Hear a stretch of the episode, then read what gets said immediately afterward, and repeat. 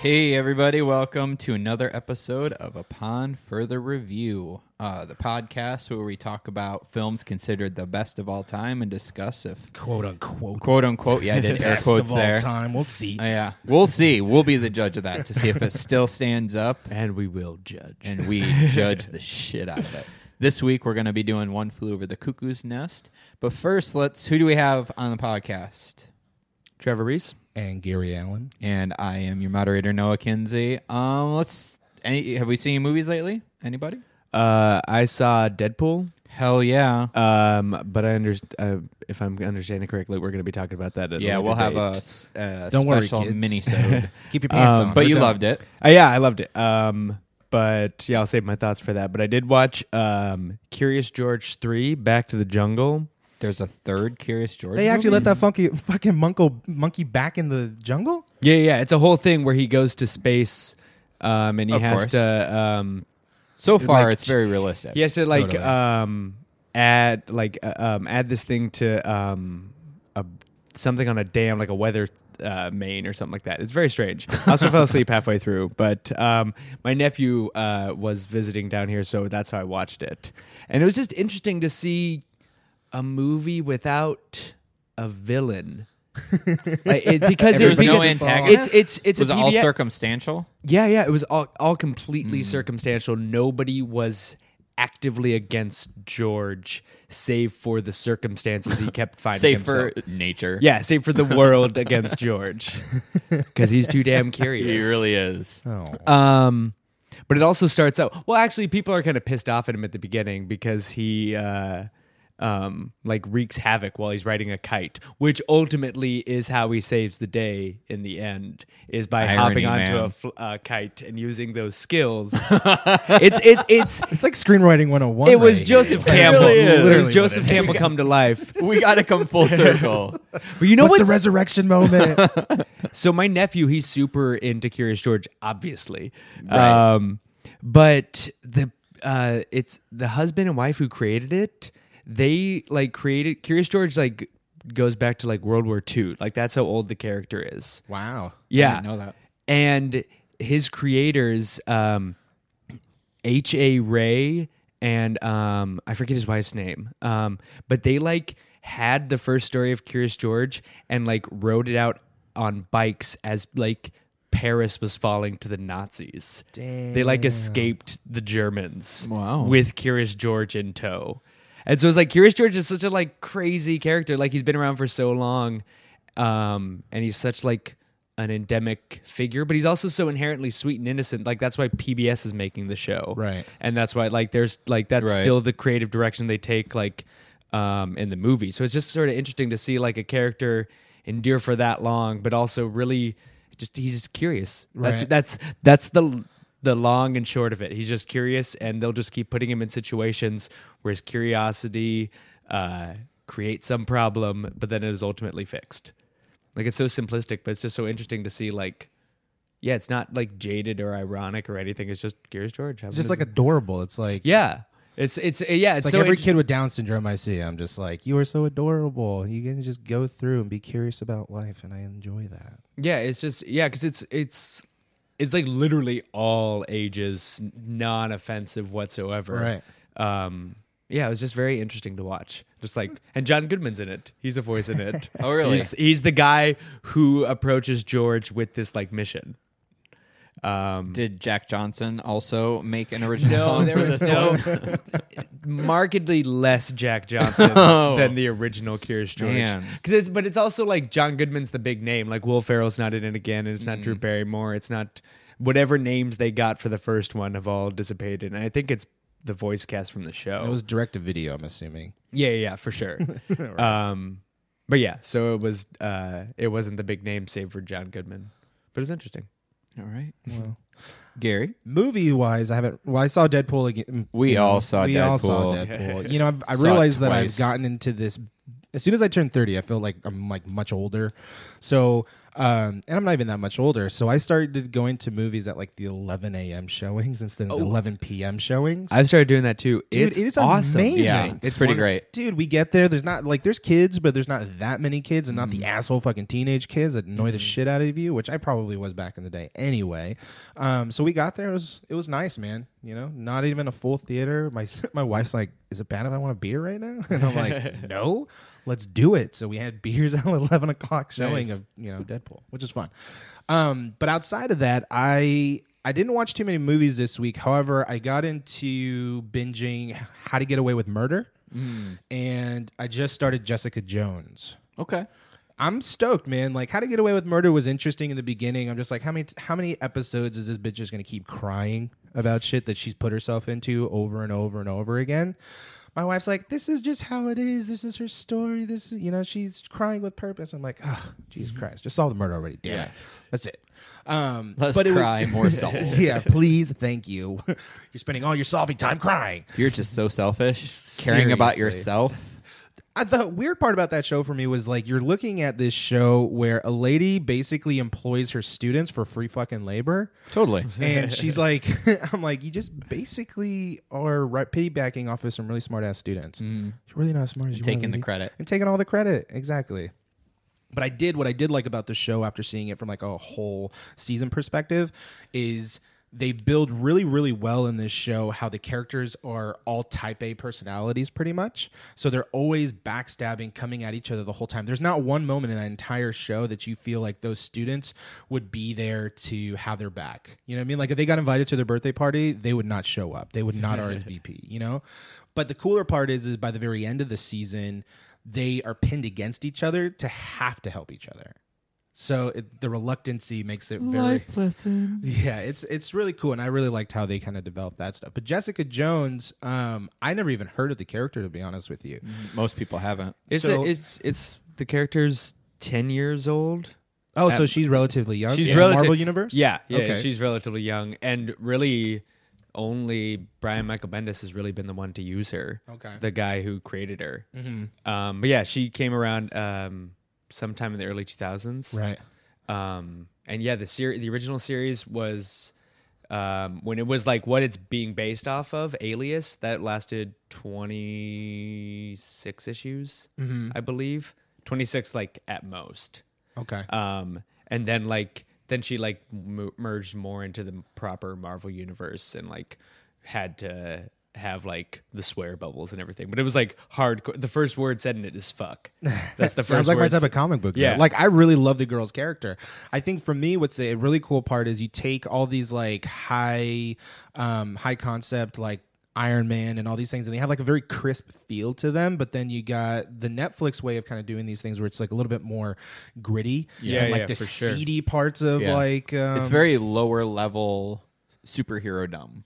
Totally, but you know what I but I love it more because you what I love more about it is you have these anti-heroes that are just that I can completely relate to. Like I can't relate to Tony Stark because I'm not that fucking smart. You know Right. what I mean? But I can And relate rich. Yeah. Yeah, exactly. I mean, I enjoy watching it from like a entertainment standpoint, but I can relate to where Jessica Jones lives, you know what I Yeah. mean?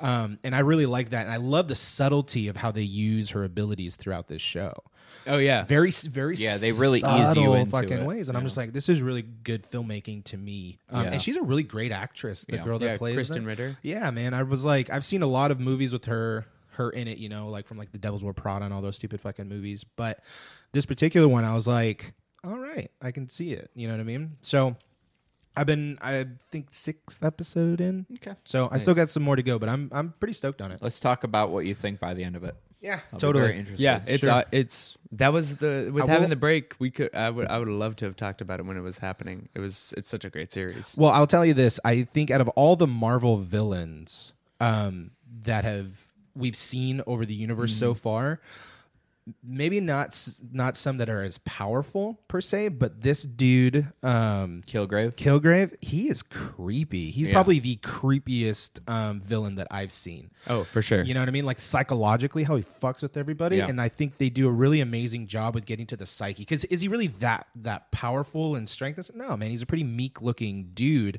but his charm is really Yeah. where, where everything kind of falls in. And I was just like, that's creepy, man. Because they're not just dealing with oh, I did a bad thing. Like I don't have control, and I don't know whether I'm being controlled right this second. And that's the scare that happens, like the through line throughout the whole entire series. I'm kind of curious to see where it ends at because of that. So I, I don't know. Yeah, we'll talk no, about it's that. it's Yeah. it's a very it's, it's very well it's a well done series, um, and just the way they reveal the um, the story and sort of stagger it out and develop everything is just so wonderful. Mm-hmm. Um, and yeah, Kilgrave probably is their best villain. I mean, the only person who I you like can Wilson think of Fisk better. Really? Fisk. I just felt like his story was actually the only thing that I was compelled with in the, the first season of Daredevil, because Mm-hmm. I felt the protagonists in the first season. I'm looking forward to the next one, but the first season I felt like the three main protagonists were very flat and very Mm-hmm. like cliche. Because you have the moment where the best friend finds out and he's all butthurt about it. R- and all that moment, I stuff. was like, God damn it. yeah, well, that whole episode, Yeah, that whole episode. But, fast um, forward through. but when it comes to like Wilson Fisk, that character I thought was so interesting, and it's the way that they kind of rolled it out. He's and much his more sympathetic for performance. sure. for sure. He's he's much more sympathetic character. Um, I don't Uh, know. I mean, Dave Tennant knocks it out of the park. Like Is that the guy that plays Kilgrave? Yeah, yeah, yeah. Dude, Um, murders it. Doctor Who. Yeah, yeah, Mm-hmm. he's the yeah he's the tenth Doctor, and he's it's like so against type, but he he's such an amazing actor. Like Mm-hmm. he's and it's you are never not engaged with him, Mm-hmm. Right. even when he's doing this awful, awful stuff. You're never not engaged with that character. You're never not um like pulled in by his charm. He's never not Totally charming, agree. even when he's doing terrible, terrible things. It's his eyes, man. Like those eyes just draw you in. Yeah. You know what I mean? It's like, come here, let me comfort you. Well, I think what's so I think the real strength of the show is the fact that it is this other story first and a superhero story Right. Second, Yeah, right? Like, it- and Totally. so like it's sort It's of really like what not you're about saying- her powers. No. Yeah, but, but you're yeah, and it goes back to like what you're saying, like the subtle ways in which she uses Mm-hmm. her powers are really just ways anybody else would use powers. It's an understandable. right, they were way- trying to stay under the radar. Yeah. Well, the same way that they in, they invite Luke Cage into the comic book universe. Like I never even heard of that character either, and I Yeah. was like, who's that guy? Because I'm curious, you know. Yeah. like George. Um, so uh, looking at his character is rather interesting because he doesn't want to. He doesn't want to outright. Yeah. be a, he be a hero. You know what I mean. And so he's very. They're not looking for ways to subtly use their putting that in powers. at all, and that's the coolest fucking thing to me. I guess just doing some of my my mild research. I know this episode isn't about this show, but um, the uh, I guess where we see start with Jessica Jones, it's like she was a superhero. She was doing the whole, Yeah. you know, It- she was it- running with the Avengers or something like that, or It was it, well in the comics. It was it. She never had a superhero identity really. okay, In this one, Kilgrave picked her up much earlier. got it. Uh, Um, like she was just sort of like helping people. But didn't she say that she used to work for him? yeah, that was the. And She then says I was, that in like the first episode or something. Yeah, Well, no, there's one where there's an episode where she had like it's episode four or something, the non Kilgrave episode with that where she's woman. well, she's also like making fancy with the with Luke too, right? That's Yeah, yeah, Because yeah. they're No. because they realize that each other had the powers finally. Yeah, Because so they in the had that show she conversation. says like I tried the superhero thing and, it, didn't wasn't warrant- for me. Yeah, it didn't. Yeah, I mean, sh- but she really didn't have too much opportunity. You'll f- you'll see more. Okay, I was just curious because the yeah. little Um, Yeah. hints that were dropping made it seem like she was part of a group, and then something fucking happened, and she was like, "I got to get out of this." No, it's more Kilgrave. Basically, she had Fuck basic. that girl up. Yeah, she had Like, um, bad, yeah. dude. It's interesting because, like in the comic book, she was a hero for longer, um, but Kilgrave never was physical with her. Really? Um, it was much more. It was it was entirely psychological in the comic book. He would have her like watch as he would have girls like there because he was just. It's It's a badass power, dude. well, what it is is it's a much more established superhero community, and he was originally a Daredevil villain first. Okay. but Oh, then interesting. Bendis recreated him to be this kind of character because he was more like he had he's always had that power, but it's like Silver Age '60s way of using it. Right. It's not. They didn't really take into account Make my dinner. yeah, yeah, stuff like that. Like it never really got to the level of psychological terror uh, that w- it was in the comic book and we see in the show. Got it. Um, But- Oh, Shit, that's cool though. but yeah, but it, yeah. really so in the fucking cool. comic books, he's like basically saying like "fuck Daredevil, fuck all those heroes," and so he would just like have her like beg him to f- uh, him to fuck her, but he never would because he like hated like it was much more directly because she's a superhero and he stumbled upon her and thought she was like attractive that he like launched his like did his thing and this one was he came across her as an individual in the show it was very much like he discovered her i was like oh my goodness you're like these people i'm starting to hear about um and yeah it's much more like an individual thing but in that one he is sexual with her they do have a sexual relationship Ooh. um, and so, yeah, it's interesting to see the differences, but also the show handles it. I think the show handles the whole thing a little bit It, does, better. it seems to me though they do have sex. Like it's not that fun because like if I was Kilgrave and I'm making a woman have sex with me, it's basically like a higher form of masturbation. Yeah, you know what I mean. I'm just saying. but he also has, he, he, like, when he's trying to be sympathetic, he like says, "I don't know if people are doing what I say." Or doing it of their own free will. Like, I really don't know. But Ah, that's it's also interesting. sort of like, who gives a shit, you asshole? yeah. Um, and so yeah, but that's like what his plea of like psychological thing is like I don't know if this is real or not. Is this or me if I'm controlling? that charming. Yeah, is this me controlling you, or do you choose me? Interesting. Well, we'll find out. I'll let you guys know my thoughts when the season is D O N E. Yes. Yeah, for but it's sure. definitely best best thing Marvel's done for sure. Is what I'll That say. I've seen totally. So I saw two movies that have, that have been on DVD for a little bit that I heard weren't that great, but I was kind of curious anyway. Uh, Mm-hmm. I saw Into the Storm, which is like the modern day Twister. I was about to say just basically. off the title alone, pretty sounds like much, a modern and day it twist. stars uh, Sarah Wayne Callies uh, Okay, yeah, yeah, yeah. from from Walking Dead and Prison Break. Um, yeah, it's not great. No? It's very very much cle- like everything's very by the book cliche disaster film. Wait, that's not the Chris Pine one, right? Nope. Where It's not the rescue one.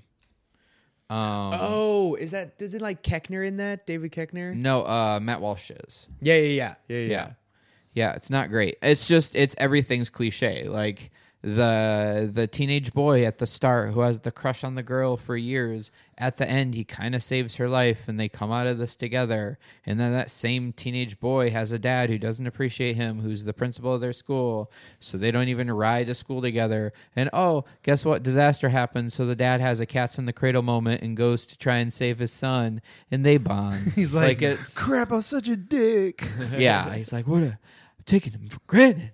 I gotta find my boy. oh, did he really say Pretty that? much, That's Oscar worthy. it is. Oh, there was totally a scene where the like the area where the teenage boy is with the girl he likes is flooding, and Uh-huh. he has this moment because the weird thing was maybe seventy percent of the footage in the film was supposedly from people's cameras or people's smartphones or they kind of jumped in and out of that but they were trying to make it like super modern like everyone filming everything Interesting. um Aren't they like a news crew or be- something? well like that? they're a documentary crew Yeah, yeah.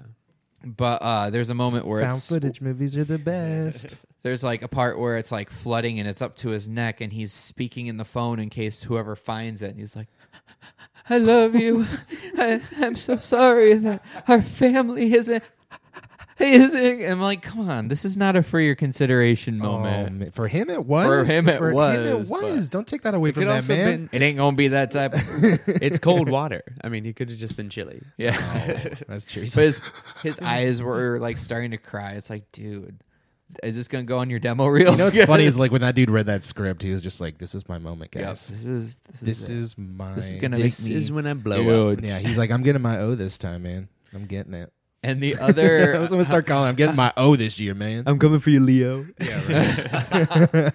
the other film I saw was The Third Taken. Ooh, And believe it or not, I know this is going to be hard to believe, but it turns out that movie is in fact not good. oh, Yeah, it's um this one he's uh, still Liam Neeson though, It's right? still Liam Neeson. okay. Well, at least they And- kept the same old motherfucker. Right. And they uh the whole story of this is he's he's um they make it look like he killed his wife and he has to find Poor Famke Janssen. Well, yeah, yeah, exactly. Um, but watching it, the thing that kind of hit me is there was a way to make this into a viable franchise. Um, I think where they went wrong was they made the second movie about his family once again. And so, of course, the third movie has to be about something to do with him and his family. Mm-hmm. And his type of work is what puts his family in danger.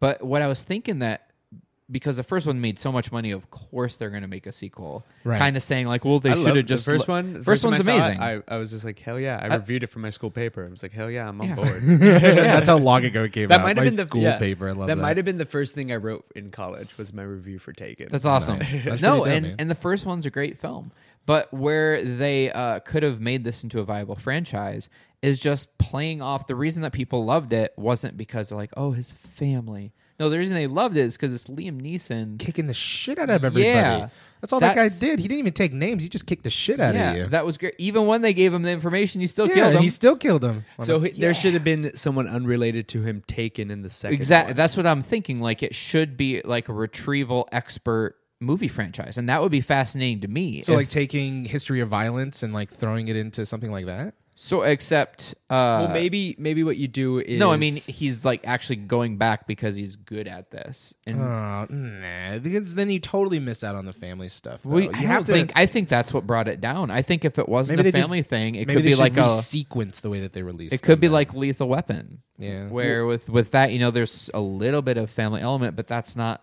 the the plot of the story. right. that's the plot of basically the fourth one. Fourth one's super all about family. Yeah, the whole the fourth one's all about family. how many babies were born? like didn't At Ricky- least two. two right? Yeah, something like That that. was their swan song. Yeah. though, for sure.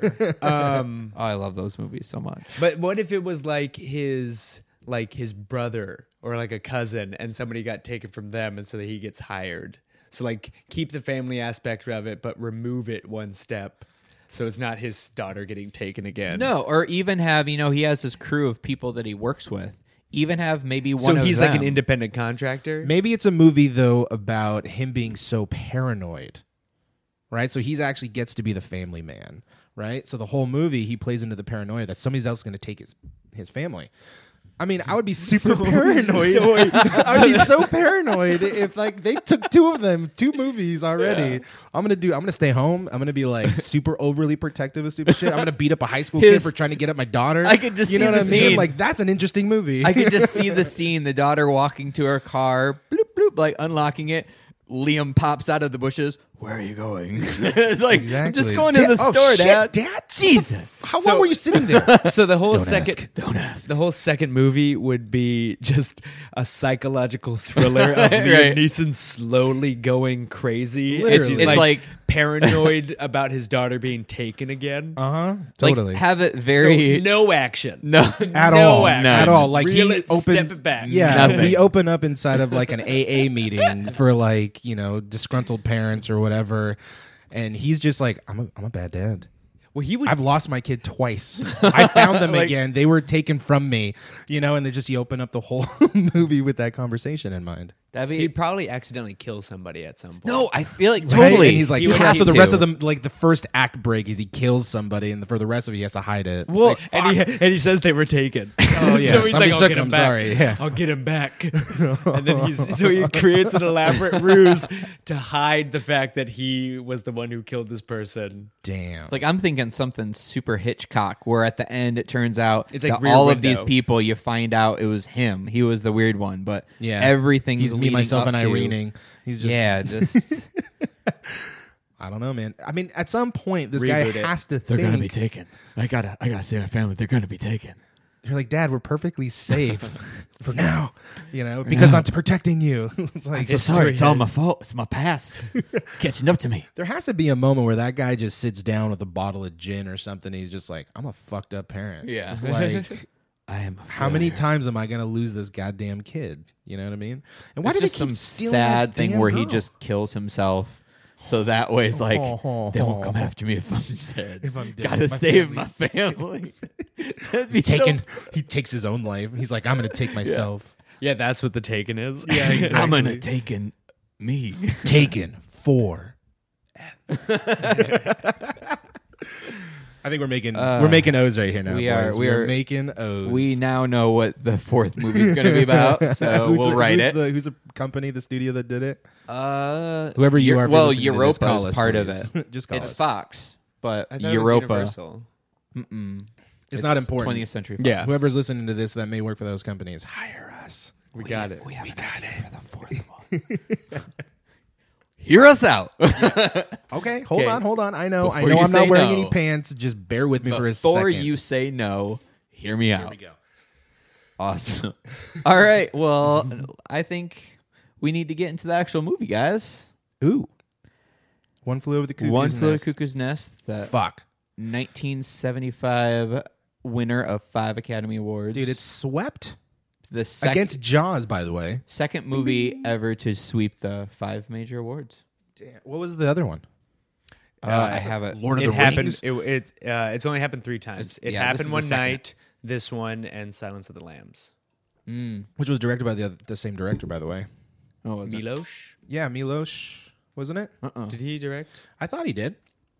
Somebody check that. No, Fact check it it's, quickly. Uh, I can't think. You of the guys, dude's- y- I Fact wasn't in that check it. episode, but you guys talked about it. yeah, it wasn't that dude, but let me look it up. He's connected. I'm not even going to open up my phone. Uh, You guys John, are- Jonathan Demi. Demi. Oh, that's right. Yeah, Demi. didn't even. Win some, lose some. No, no. But anyway. I tried. So this. I movie- would've- I should've- movies, man. I should have bet you a dollar. I bet you a buck. Oh, I would have Damn bet, it. you- I would've bet ten cents. I'll, I'll bet you a dime. A nickel. Yeah, I love it. So uh, let's on a scale of one to ten. Let's see. We watched it. What did we think of it? This. I'll start with you, Gary. On a scale of one to ten. And what would you rename it? oh if shit, you man. absolutely had to. Did- all right, let's just start there first. Like as a renaming, like I was looking, I was thinking really, really hard. I'm like, I was like, could we? I could probably go with something a little funny, but I was really trying to find like funny, weird moments, and I didn't find very many out of this Something movie because like it was a quote that you could Yeah. make for a funny title. I I don't think I could. At least I couldn't. Um, So I mean, one flew over the cuckoo's nest. if- Once you get to the end of this movie and you realize and you take in what the fuck this movie's about, like it's kind of interesting. So I would keep. I would keep the, the that. I mean, outside of like a scale of one to ten, for me, it was probably like an eight, give or take. Okay. I liked it, man. All right, Trevor. Um, yeah, I, I mean, I agree. Like, it's hard. It's hard to rename this. It's like a really good title, just because Right. it's it's very like what it is is it's just a good title in general, but also clearly applicable to the situation. Like, very poetic about what's going on. Totally. Um, so yeah, I mean, I'll just probably just call it Chief. See, I thought about the same. I thought about that same thing, but the whole movie's not about Chief. Yeah, the Yeah. books. The The, book book, is, is from his point of completely view. Chief. He's the narrator. Um, which yeah, we'll probably talk about that a little. Yeah. Well, Um, we're gonna have to get into that. Yeah. Shit went down in this movie. So out of uh, what would you rename it? Oh, you already said. I'm gonna s- uh, Chief. chief. I'm gonna go with that. and a scale of one to ten. um, I'll up the ante and give it a nine. Oh, interesting. Well, the average score I think was like eight and a half or something like Yeah. that on IMDb It's- yeah. at least. I mean, it's it's right in that realm, you know. Well, I just like I was watching it and like because you said you wo- you woke up super early This morning, yeah, I watched it at six this morning. and like i was i had to get up early this morning and so i was thinking like all right i'll just wake up a little bit earlier um, but i just couldn't turn it off like, Yeah. i was just like super in i'm just like nope i'm, I'm Not up doing now it, yeah. They're, like every time it's just like there's never an out Nope. in this movie there's never like all right well this is a good pause this is a good break And every scene is so well structured. Mm. Like every scene is like its own little like this is a time where like they talk about every scene is like a mini movie. I'm telling you right now, like every scene out of this movie could be its own little short Oh, film. absolutely. And I'd be so engaged to just see how it escalates. You know what I mean? So, and we'll talk about that Mm-hmm. yeah stuff too. 'cause but it's I also looked at not it like from a very- vignettes either each each scene could be its own movie but it's also doesn't feel like it's this disjointed story Right, where it's like these little things are happening. It's like they were always happening together. Yeah. You know what I mean? As they were kind of going through this process. I mean, yeah. so for me, um, if I had to rename it, I renamed it Nurse Ratchet and Clank. Oh. I went womp womp womp womp. Uh, yeah. Why? Why would I name it that? Yeah. Why? I Part- get ratchet, yes, Yeah. but why where the Well, clank come Clank, I mean, he just disrupt the whole system and was very kind of out there and in? Eh, I could see that. messing shit up. That's true. So that's and where it's I had also that. a pun. And- oh, absolutely. I mean, that's like 75% of it right there. um, and on a scale of 1 to 10 for me, I'd actually raise it up even more and give it a 10. You're going A perfect. full ten. I huh? would give it a the So this movie is flawless for you. I think so. okay, so what is and your that- what and are I you have to grading? say- what is the rubric? And I have for to this? say also, part of it is how closely it falls in line with the book. Okay. Or ge- does ju- I shouldn't say falls in line, I should say um, does justice to. interesting. Well, the book is I was I was looking through it again and the book is very much like it's more much more abstract. This is the human element of Right. what that story is because i- it's Because the book's about the system or Uh, yeah, the yeah. combine. Right. Like The you combine, Could, you that's- could rename that's- this movie the combine. yeah, but also that's what's interesting about this is like it's not that. It's way are more hu- subtle. the- yeah, these are very human people, which is what makes them a little bit more frightening and everything a little like that one is just about the ideas of what's wrong with mental health Mm-hmm. a- and, like sort of like a good versus evil battle. Well, not only that, but like extrapolating it out to like t- the status quo of the time. Yeah, and, yeah, you know, yeah. all that type Yeah. of stuff. Yep. So Well, it's written Oh. in the uh, 63. So this movie comes out like 10 years after the book's written. Mm-hmm. And so it's also dealing with a different sort of situation. But I heard I heard that the author and the director they they didn't see eye to eye. No, the throughout for the most- author most of actually this. sued. Right, and he got a settlement too, Yeah. from what I heard. Right. Mm-hmm. So, what would- did you guys ever catch? Like, what was it that I they just? so the big thing was there was a couple things. Uh, one of the things was he hated that um, it wasn't from the perspective of the Native American. Yeah, it was Um, from Bromden's it- perspective. It, it wasn't. That he Uh, was a also, he thinks that they totally took out the whole point of the book, which is like our society and politics and everything is a combine where Mm-hmm. as long as you toe the line, things are fine, but you can't step out, Step outside of that. or else you just get destroyed until you fall back in line. Right. Um, and he, fa- I see. For me, rewatching this, I haven't read the book for a long time, even though it's I, I haven't consider it even one of read the my book, mind favorites. you guys. So It's I'm one of only my coming at it from a favorites. movie No. standpoint. Yeah. No, but like, um, no, yeah, I, I love the book. I think it's amazing. And, but for me, it's like, I got watching the movie, I got those points, I Mm-hmm. got those themes.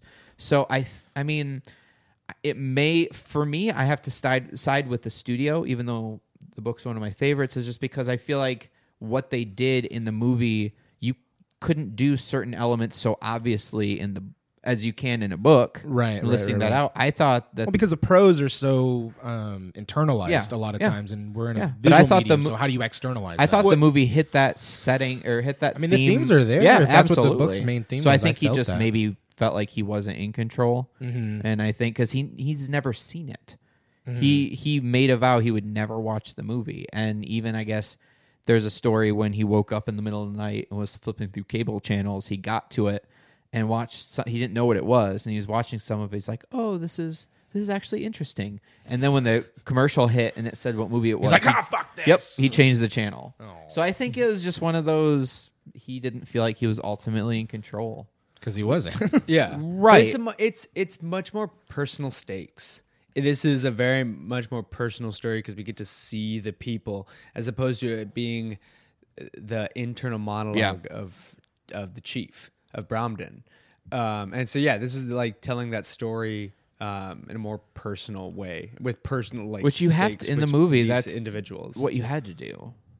Yeah, yeah, yeah, for sure. But it is. I think that's why it's it, it's it's the personal story of how the spirit of McMurphy is um, crushed by this system. Yeah. It's the end as opposed to the systemic problems of people going into this and being crushed by this Mm-hmm. system. Yeah, I have written down here chaos versus order, I have the same thing. individuality versus conformity. Right. Because I felt like those that those themes were huge. Right, and I think the the the huge part about those themes is that they they they took it in a very smart way and kind of pared it down to a singular location, but that same construct happens in normal world Yeah. all the fucking time. Yeah. You know what I mean? You look at the the suburban areas, you look at the PTA, you look I mean everything like our entire society, I mean, at least from from my perspective, like here from the western side of the civilization, like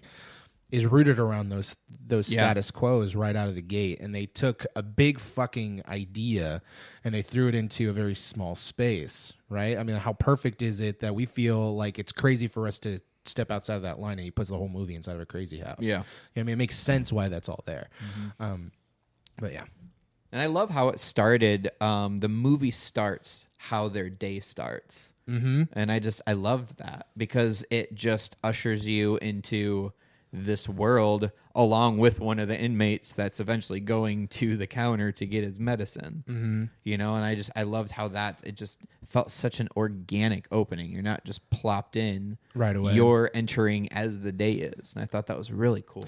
And I like that the juxtaposition of the eerie bandsaw music that opens up the Mm. film because you have this beautiful, serene opening, right? The morning coming over the mountain, and then you have this like. Well, Well, part of that, I think, the, reason that they that they were doing that music, I think, because the books from Bromden's um, point of view, Mm-hmm. um, I felt like they were kind of doing the music because it's very Native American sounding music. Interesting. to kind of maybe tie it a little bit I'd have for to the book disagree. fans. I'd have to disagree with it sounding Native American, but I will agree that it did bring a sense of unsettlement while you're visually seeing something that is supposed to be so pure.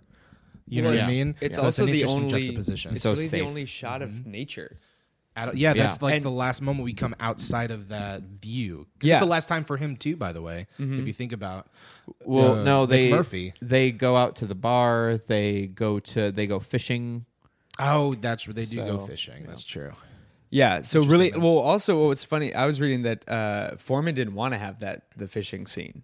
That was shot last. Everything else was shot in chronological order. This was shot last because he didn't want anything outside of this of the hospital. He wanted it all taking place inside there and never having anything outside. Um, It gets him in a really interesting mindset. yeah, but yeah, you really see if like taking that into account, like the original vision of Foreman was to basically bookend these two scenic shots and sandwich them in between all these sterile hospital rooms. Like it all takes place in the hospital, except for the escape out. Right. Like, except for that one scene, it all takes place in this sterile hospital that's just everyone's in their white clothes and everything. Um, and so it's really interesting to kind of see like that juxtaposition there Agreed.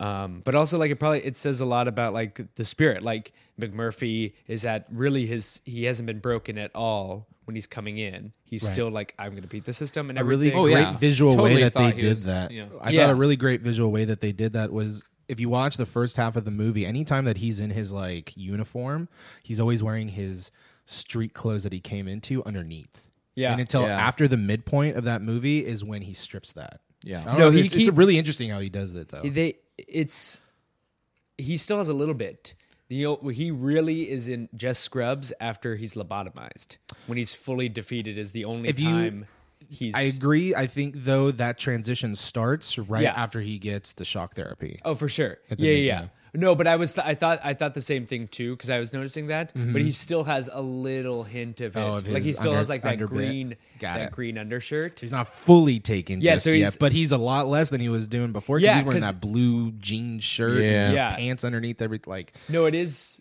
definitely a visual representation of that. And we see like as it recedes more and more into his scrubs Right. is the more he's been broken by the system. Yep, I like it.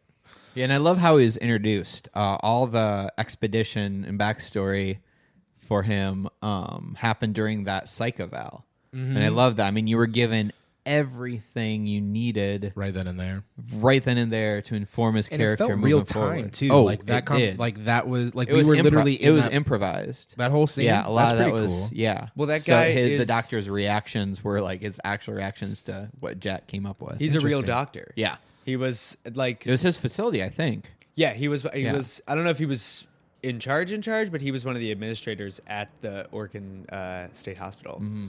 That's pretty cool. Yeah, nice. uh, That was And- one of the only places they got permission to shoot. They got complete access. got a to it. ward or something like Yeah, that? and a lot of uh, the background actors were had mental problems.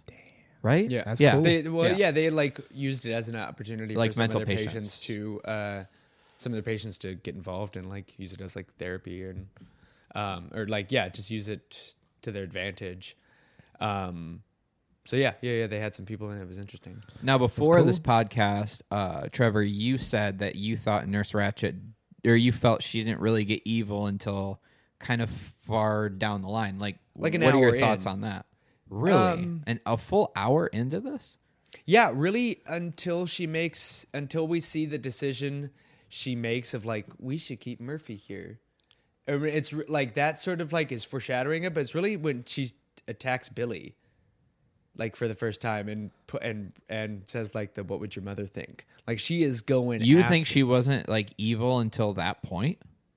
I don't it- not in the same That's not an way. hour into the movie. That's like the whole movie. Yeah. well, but- that's like no, the, but, like- the biggest beat out of the but very I'm just end of it. I'm fascinated by that because I feel like I got a whole like, oh, she's a bad person a lot I think earlier. Um, it's relative on. though. It, it That's- has to be totally relative because I see where you're coming from, totally Noah. Because you're like, you see the jabs Well, slowly even that she in that takes first meeting, over. she's asked. She's basically bringing up a sore spot for one of the patients, Right. and then asking everybody else to pile on this dude. Totally. And to me, I'm like, that's messed up. But they do it underneath, like you were saying, a guise of this is what group therapy is. So it, it gets us comfortable in the space. That scene is really unique to me because you get us comfortable enough in the space to where we're basically coming in the same way that our main character is, right?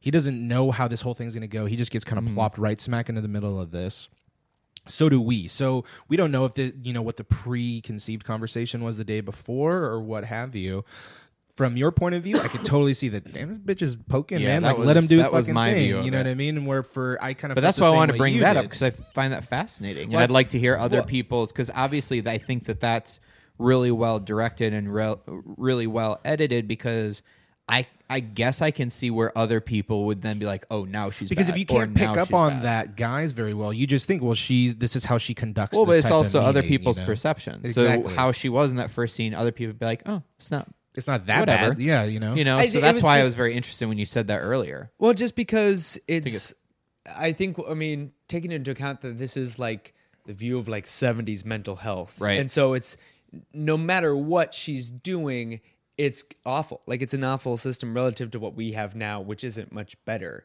But like at the time, and like especially in the time that uh, Kesey wrote it, um, mental health was such a different experience, and then it just feels like, like you were saying, like it's just relative to the e-, experience. Sure. It's just that's what it was in the seventies. And the other characters are animated enough where you could kind of be like, "Well, I see why I she can has see why to be she has that to way. be kind of a stronger Yeah. arm at some points Yeah. than others. She's like, and what's really cool about her character, like what I what I loved about Ratchet's character was she was different to certain people, Yeah. in the way that she disciplined because it was it was almost like a mom, you know what I mean? Oh, like totally. the way she talked to um the guy with the glasses, the one that acts like the kid. Cheswick. Cheswick, thank you. Like how she reacts to him versus how she reacts to um, some of the other characters. It, it it varied enough, but what she kept consistent was like when she wanted something, when she knew she had the leg up, she was like that.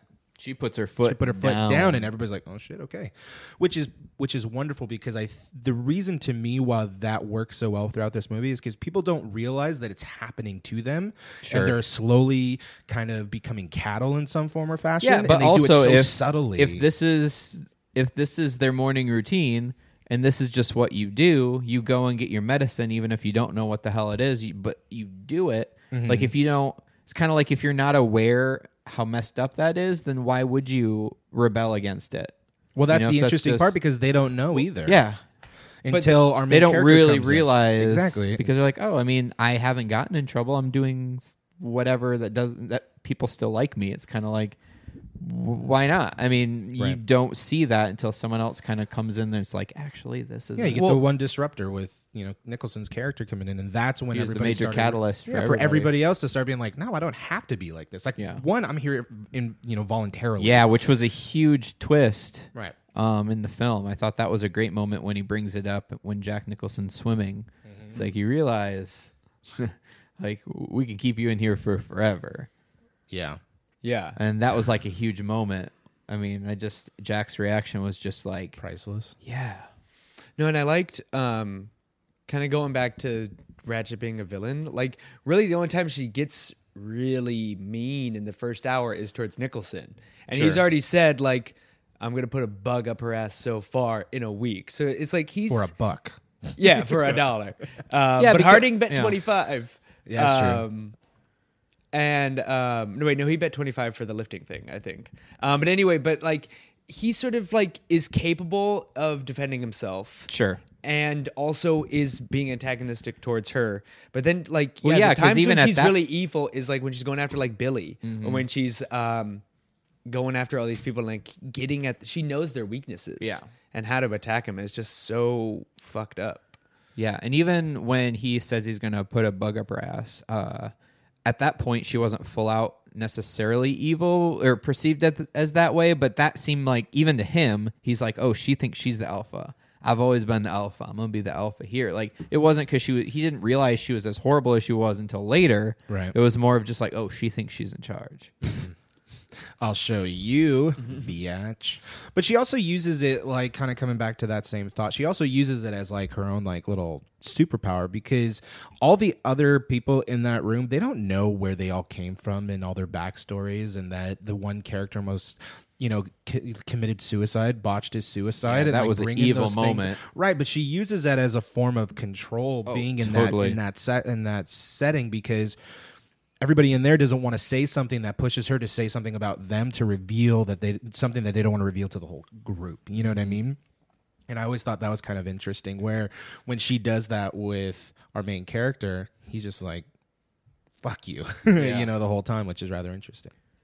I thought it was interesting that every time she smiles, her eyes never smile until She smiles in this movie? she like kind of does that icy smile to kind of just be very keep everyone complacent, kind of just very subtly show her dominance. But I'm like, man, her eyes never smile. But then they do the scene after he tries to choke her out and she has like the, the brace around her neck. Uh-huh. Then she's like trying to actually be nice to one of the inmates. I- okay, so I think in the book they're called that, but like the patient's base. Got it. Um, but uh, want to be politically correct.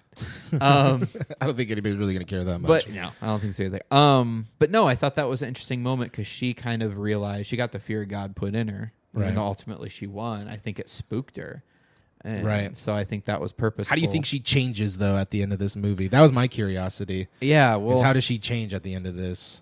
we can jump to the Tomorrowland segment right I don't now. know. i think I she's mean, I don't fired know. I think she's i think she's gone like Why? well, it wasn't because even her we- fault, man. Like, no poor lady. because well because we see that she's like obviously the whole thing with nicholson but then that's the last we see of her but then like she comes back the next day and um mcmurphy's dead bromden's gone and so it's just like with and then billy's dead too so i think i think her time and also like she just got choked out so i think it's like a sort of like You need to take a day. yeah you should you Yeah. should You should go home. you should go Yeah. um we'll call you. Take the rest of the day. we'll call you. Well, But she was definitely, I don't know if she's changed, but she's definitely humbled by McMurphy Right. nearly killing Yeah. her. And I think it's just like sort of well, like, that's what it felt like to me was that she was really humbled. but it's more like an ideological thing, like sort of like, like order, because she's the force of order, Mm-hmm. recognizing the power of chaos and like being confronted with it. And so it's sort of like a humility, like a humbling thing in that respect. But I don't know how much she's going to change. Oh, I don't think she changed much at all. I just meant just initially to the other patients, like, hey, how are you doing? You good? bitch. Yeah. you step out of line. But they're also more capable in the end too. Yeah. The, like we see They're kind of brought back to life. Yeah, because we see them without McMurphy having to lead them playing a different card game, playing blackjack, Right. and understanding what's going on. And so we see that they've changed to become more capable as well. Yeah, for me, for my Tomorrowland, I think all the ones that have admitted themselves check Leave. themselves yeah, that's out. What, that's where I thought. it um, would I feel like probably Nurse go. Ratchet would still be there um, because she pretty much, Not this day and age, but well, not this day and age, but back, seventy-five. Yeah, but, probably. but back She'd stick then, around, 'cause they're you, like, you even "Oh." had uh, like the doctor saying, "I've observed you now for four weeks," which is like, no, you haven't. You've never been there. If anything, you're probably taking what the staff and who are dictated by Nurse Ratchet, probably just taking what they say as gospel. I think it was very purposeful that the doctor was never shown except for that start one. And then between, I mean, between those two moments, and Mm-hmm. then when he's like, "I've been observing you." No, this is not the day and age where you have cameras everywhere. right. Interesting. So I'm on the same boat with you though. I think um I think the guys they they slowly start to leave They start getting their think so. independence back. I mean, there was a there's an interesting theme underneath this movie that kept I kept going back to every one of these characters, mostly um, every one of these characters would say, I'm not ready. I'm not ready. Right? That was something that kept, kept coming up, you know? And I think after this whole scenario happens, they're ready for whatever that is. Yeah. You know what I mean? think so, ready to too. get back into society, ready to just kind of accept where this, you know, where this, our institutionalized, you know, life has become and okay, I can kind of try to function better. I mean, I was constantly thinking like, what do they mean by I'm not ready yet? You know, Yeah. how does that? That's work? interesting. So What do we think of the use of music in this film? I enjoyed the eeriness of the music. Um, I or think the lack thereof. That was when I was super uncomfortable. Were those scenes where there wasn't Right. any music? at all, and you're just letting the um, the moment kind of Yeah. build appropriately because every scene was structured like a music ballad because you have the slow build into the ultimate crescendo you know of arguing every scene that you watch in that movie starts at a very calm Like a two. yeah like, yeah exactly like a two and everybody's just okay fine they're smoking their cigarettes and then it slowly escalates and escalates to the point to where at some point somebody's getting knocked out fights are happening glasses are getting broken like shit gets crazy and i think for me that kind of eeriness of the moment is was really well done because I feel it, and then you don't even realize whether music comes in or comes out, and it slides in very smoothly and it slides out very easily at the same time. And for me, it felt like the music was only used for the scenes and things. Um, we had a little technical difficulty. Fuck you, Mike. Um, but I felt like it seemed like the music only played during the moments where everyone was supposed to just kind of toe the line. It was very suppressive, where right. this is the quiet time, and that's when the music was really used. Or same thing when the baseball game was pretending to happen, Right. They're getting rowdy, then they cranked up the music to try and just drown it bring out. everybody down, Right. And I felt that was really, it's really cool that that's those moments that they picked for the music cues. Totally. And it's I what I love about the music cues happening is that it's what's playing in the scene. Right. Yeah. The whole time it's what's playing in the scene, which I was like, fuck, that's dope. that's a really really- unique way. I mean, I'm, I'm not able to recall if this is 100 percent true, but I mean, really, the only score is what, beginning and end, like when Yeah, that we're was kind of put outside the into it. Mm-hmm. facility. Yeah. Mhm. so it's just like that sort of also shows like uh, this world and how it's perceived. Like, yeah, the only time you can get music is when it's like forced on you, as opposed to sort of like the. I mean. The music you find out in the world, Right. which is you, because there was a bunch of personified- music when they're um, on the bus to go to the boat and everything like that. I mean, Yeah, yeah. music Anytime they're was- outside is when we get actual music cues. Yeah. and so I think that's sort of an interesting way to sort of show like the vibrancy of the outside world Yeah, in that it- it gets music cues, whereas inside the mental uh, hospital that doesn't happen. You just get the music that's played over the PA. Right. no baseball. game. son of a bitch.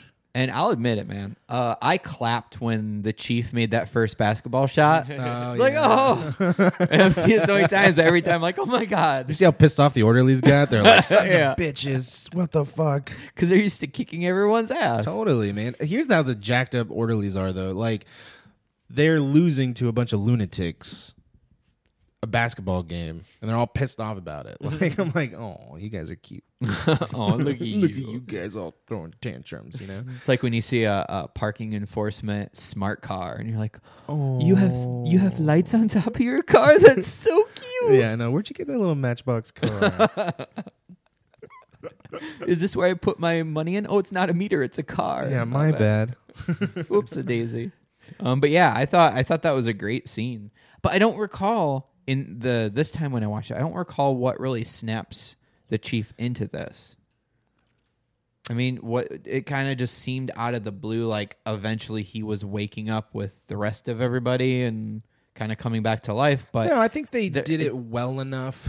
but there wasn't really a catalyst, like a specific moment. Well, he had he There was a- voted before, and we haven't like we Right, had there the were little explanation stuff, of- but yeah, that was yeah. him coming to life. No, yeah, that, that was his awakening scene. Yeah. And so really it just was two and two put together. But also we learned a little bit later that he's faking it. yeah. That's And- his moment right there when he get the when he Where he gets the gum. the gum. Yeah. Yeah. that's the moment right then and there. You build all these little little moments of our main character going to uh, the basketball court and pushing him in, where everybody wrote this guy off. Mm-hmm. You know what I'm saying? And I think he's written himself off, by the way, when we Yeah. first get introduced to the chief. Yeah. So when you have another character in here pushing him to kind of be something, you know, like he always kept saying throughout the entire film, although to the end, like he's he felt small, right? Like Yeah. this dude's bigger than everybody. Yeah. and he's Yeah. the one that's feeling small, right? So you have somebody that's there that makes somebody that feels small s- inside to actually be somebody that they can actually see and build him up to be bigger than he is. He's like, you're tall as a mountain. You're bigger than this. Like, you should be able to do this, do this. You know, he pushes him that way. And that's where the connection happens. And there's little scenes, little moments where the, that thing, those things happen ultimately to where they know they're going to get, well, he knows he's going to get lobotomized, but um, our main character doesn't. And there's that moment of just like, I've been coasting underneath all this the whole Yeah. fucking time. He's like, you bastard. You know, that's what he tells him. The irony of that scene. You know what I mean? But for, bo- for both of them, they kind of just connected in that moment. Well, I like what about the chief is like he, his his sort of like break came from the fact that he's he sees Mc, he sees his dad in McMurphy. Or he sees uh, Right. he sees a lot of his father, and his father was destroyed by the same spirit. And so I think with him, he just sort of he saw he he's just so filled with fear because he sees what being big does. People work on you, work at you, and they'll take you down. People don't Right. like like big people. They'll try. They'll tear you down. And so I think he's just I don't like people that are overly noticeable. yeah, I mean, that's what that character was really or or representing. really. But you it know? seemed also probably. I mean, considering he's Native American and everything, we don't really get the backstory. But he probably was fighting for equal rights. This, I mean, this is happening while civil rights is happening. That's at least in the book, Mm-hmm. in the middle of civil rights. So his father was probably somebody who was fighting for Native rights, for Native American rights, and got taken down, got torn down, and got beat up and destroyed as a person. Probably in the same way McMurphy's challenging the system. Right. In this uh, situation, his father probably did the same thing. And so Brownan is just so destroyed by seeing what big gets you. And I just, lo- I don't know. I love Brownan. I, do too. He's a cool character, especially by the very end. But I, I mean, kind of getting back to your question, like I feel like there was a moment. So about the very end of this whole thing, like you feel you feel taken care of. You feel like you get Yeah. the reason why. But you got to pay attention to the little the little details. Yeah. leading up to that though.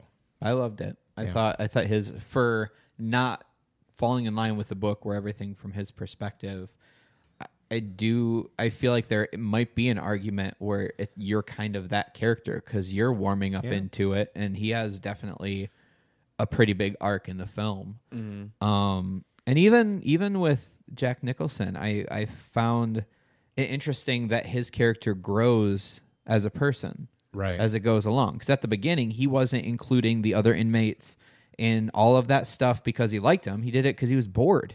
He Mm-hmm. wanted to be entertained. Even kind of with the chief, I felt like, as much as I love the character with the whole basketball thing, I felt like ultimately he was doing that for himself because he wanted someone to play basketball with. We him. got this big ass guy. Of course, he should play basketball. Yeah, If that's what he sees absolutely. him as. Well, it leads me to be curious about who he is outside of this institution, right? Because he comes in as a big fish in a small pond. But yeah, he was totally. I mean, his whole backstory is he just he fights and fucks too he much. just does That's why he's there. whatever he That's what he he, says, yeah. does whatever he wants. He's just that's just how his life is. yeah, but I mean, thinking about it from like a like a psychological standpoint, somebody that just does whatever the fuck I, he I wants. feel like he was pretty much an orphan. I felt like he was just, or he had parents that didn't care about him, and he was left to fend for himself. So Well, why think would he about ever it change? even thinking about it even deeper to that same psyche. If you have parents that really don't pay attention to you, what is the other end of that? You're gonna lash out and You're try to gonna get do as things to much get attention, as attention, possible, yeah. and that's his character throughout Yeah. this entire movie. I mean, we not to speculate like his backstory per se, but Why not? it informs enough of when he comes into this place. Yeah, there's a bunch of kind of de- I don't want to say degenerates, but like you know, to him, just a bunch of loonies. Yeah. where he's the he's the straight and narrow here, Yeah. and Oh, he's totally. like. I'm with a bunch of crazies like i can i can make this work in my favor to where he's the man on top i think outside in the regular world he's not the man on top Yeah. you know what i'm saying like Well, he gets in trouble all the time. I mean, Right, and everybody tells him you're a fuck up, you're this, you're that, you're not really the man on top, but he doesn't believe that himself. You know, he wants to be that guy. So when he comes into this space, it makes sense to me on how he builds this relationship over time. There was an interesting moment that me and my wife were like, huh, this is kind of interesting, where the the kid's having sex, right? He kind of gets his day. He's sitting there. The door, the window's wide open. He can leave any fucking Yeah. time he wants, right? There's a long shot that happens in this where Oh, it's really long. it's Yeah. a Like long it. shot, loved man. it. But I, but I think, th- and this is something that movies don't do the, this day and age. My wife have and I the were patience talking for about it. it. People do not, and I loved it because it forced me to be in that moment with him, Mm-hmm. and made me curious enough to think about what the fuck is he thinking right now? Like he could run, he could go right now, and not care about anybody else. I think th- what you're saying right now is probably w- what he's thinking. That's Right. kind of how I got it. Well, where- both situations, i- it's his weakness for Billy. Well, it's I think it's his because- weakness for the group. Yeah, moreover but it's- than but anything Billy is else. the represented- but most it's- vulnerable. so- But no, it's directly he he finds out Billy's a virgin, and so he has like as they're leaving, he like He's like, oh no. he, he takes care of Billy. He he, Right. he he sees that he's having a hard time with the goodbye, takes the time and addresses it, and then sends Candy off, and then hangs back, and then falls asleep. Right. and then. Um, he has another chance to escape when everything goes down with Billy when he kills himself, Mm-hmm. and because it's Billy, he goes after. it. And so, yeah, I think it is an overall feeling of wanting to take care of the group that gets personified directly it- with Billy. because at that point i feel for me he realizes like he could go out and be free but this is kind of where he belongs with these people in some weird way you know as silly as that sounds but i Well, think he this found is his like- people that yeah, actually care- exactly. that actually care about him these are where am I going to go? yeah exactly this, this- this is what i have This is now. Mm-hmm. where I am. totally and- but But it's he a also- really good point though I mean, he grew up in like I mean, taking this character's 38. They tell tell you his age, so it's 38 in the 50s or 60s, and so he's like growing up in that like James Dean switchblade delinquent Yeah. time. And so yeah, that definitely when you had like the freedom to be that sort of level of delinquent um where you could steal a car and get away with it kind of stuff. And so I think it's like you have such a wild person that of course he's going to lash out in the ways that he, do- that he does. Well, I mean, I think for me, like looking at the director, I bet you. Well, I heard an interesting anecdote to how they were working together. They didn't even talk to each other while they were on. They were super mad. Set. I don't. e- I don't know why they were. Super They, mad, they were but- mad because the director pretty much wanted every or was wanting the characters the the other patients to be acting the rowdy that they end up being Uh-huh. from the start. Oh, interesting. And Jack Nicholson didn't agree with that. He thought that they needed to slow be build. like in the film because he's like because if I come into this situation and I'm like that, how how would that impact Yeah, how are we these guys competing? anyway? Totally. That's actually a really smart like So they actually had a standoff Oh, for like interesting. two weeks where they didn't film because and they weren't talking to each other and they would pretend to be nice to each other at the press. But from this, the rumor was that they took a two month break for Jack Nicholson to get hair plugs. Is the rumor, but Oh, actually that's not true, and it was only two weeks, and it was because of this. 'cause Damn. they disagreed. That's interesting cuz I mean, one I think if Jack Nicholson was the one that suggested doing it that way, like good on you, man. Like Oh, that is totally. a very smart way of building Well, that because out it was great you to have can't those come guys into- slowly come into their own. Well, the irony though is you can't have a movie about control start without control. Yeah. You know what I'm saying? Like it's better to see it start in control completely and then fall out of control because that's what the whole theme of the fucking movie is. Um, but outside of that, I think getting back to what I was saying with the directing end of this, like I would play this as a teen seeking attention because every scene that's what he's doing he's stealing the Yeah. scene because he's seeking the attention Yeah. more than anything else but positioning it in a way that he's used to by saying, "Hey, everybody wants it." Right. So, like the base, the first baseball game, nobody else knew it was happening. Right. It's like I think the guys would really like. He doesn't give a shit about the guys. He wants to watch it. right But then uh, I think that that's his character arc is the change. That's what I'm saying. And- but then he turns into this whole like these are I actually care about, and I think for me that may have started to turn around more when he realized that other people could leave. right you know and i felt like he sympathized more for these people that were so used to the status quo that they didn't like what are you doing here yeah why why well, he was pissed. He's just Yeah. like you. You guys have the like. What do you mean you're not capable? Or like, what do you mean you're not? able to do it. But he, I felt like that really gave him the moment where he started humanizing with these guys. Like, Mm-hmm. oh my gosh, you know, and they became his people. And then the beautiful arc of this is then he truly cares about these people. cares about something other than himself. for The last bit of this, yeah, the last and beat of this that's- movie. But it's you know, it also kind of has that theme of enlightenment can cause unrest. right. You know, and I, f- I felt I kind of felt that theme i- towards the later part of this film where it's like he's becoming a better person, but guess what? That's going to be his undoing. Mm-hmm.